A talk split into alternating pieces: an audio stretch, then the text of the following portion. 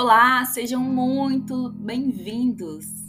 Hoje o assunto do podcast é um assunto que durante muito tempo me aterrorizou e me paralisou, para ser sincera.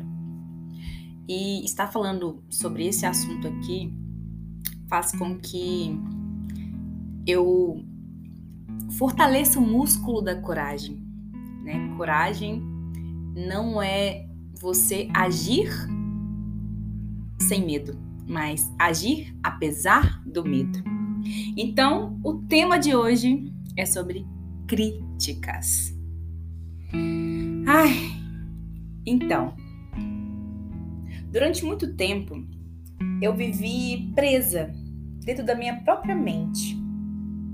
Mesmo sendo muitas vezes sonhadora, nossa, desde criança, né? Eu deitava na cama, colocava as pernas para cima, assim, na parede, e ficava lá no mundo da Disney, vivendo e sonhando. Por mais que dentro de mim, como diz uma grande amiga minha, Marcelinha, dentro de você existe muita vida. Pois é, mesmo tendo consciência de tudo aquilo que existia dentro de mim, eu ainda me sentia presa, estagnada. E viver o desconhecido era algo que eu queria muito, mas eu tinha medo. Mas algo dentro de mim me, impulsionava, me inquietava. Só que o danadinho do medo, ele se apoderou de mim. E por isso que eu adiei muitos sonhos. E por isso que eu falei sobre a coragem. A coragem é muito importante. É você agir apesar do medo. E por favor, lembre-se disso. Tenham coragem. Como o padre Gedler sempre fala nas pregações dele, coragem. Coragem é agir. Veja bem, é um comportamento, é agir apesar do medo. E sinceramente, eu sempre me considerei corajosa.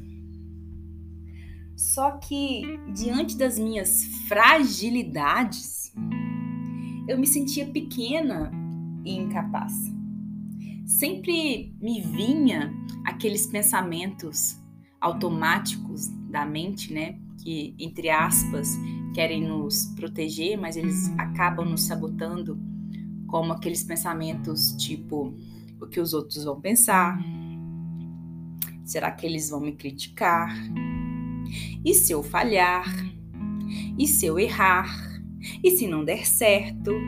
E vai ter aquele porrada de, perdão a palavra, mas aquele maré de pensamentos sabotadores. E simplesmente, gente, se você dá poder para esses pensamentos, você não vai fazer nada na tua vida. Nada. Exatamente nada. E hoje eu estou aqui enfrentando esse meu medo da crítica, do que os outros vão pensar desse podcast, o que os outros vão falar da Marcela Martins. Ela tá querendo ser blogueira, ela tá querendo ser não sei o quê. Enfim, agora o que os outros vão pensar eu não tenho controle sobre isso. Se as pessoas vão gostar, se as pessoas não vão gostar, mas o importante é o que eu vou gostar, o que eu quero, o que impulsiona a minha vida, o que faz sentido para mim. E eu me fiz um combinado. Isso mesmo. Virei para mim e falei assim: eu me permito. Eu me permito ser humana. Porque o fato de eu ser humana me mostra que eu sou imperfeita. E ser imperfeito é estar sujeita a erros e tropeços pelo caminho. Se você está respirando, você está vivendo. Então, durante todo esse percurso que nós chamamos sobre vida, vai ter situações em que vai ser legal e situações que não vão ser tão legais assim. Então, pega leve com você. Como eu, o nome do meu canal, Experimente Sentir. Vai lá, arrisca.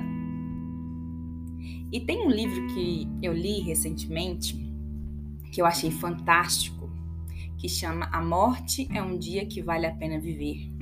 Esse livro me trouxe várias reflexões importantíssimas. E uma delas, que é a central do livro, é a importância de valorizar cada segundo da tua vida, de viver com intensidade.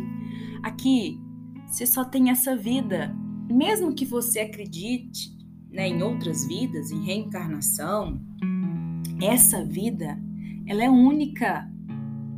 Então, desfrute dela o máximo que puder. Experimente cada oportunidade e deixe esse medo da crítica de lado. Eu vou te dar uma dica. É muito simples. Uma pessoa te criticou. Quem que é essa pessoa que te criticou? Qual que é o valor que ela tem na sua, na sua vida?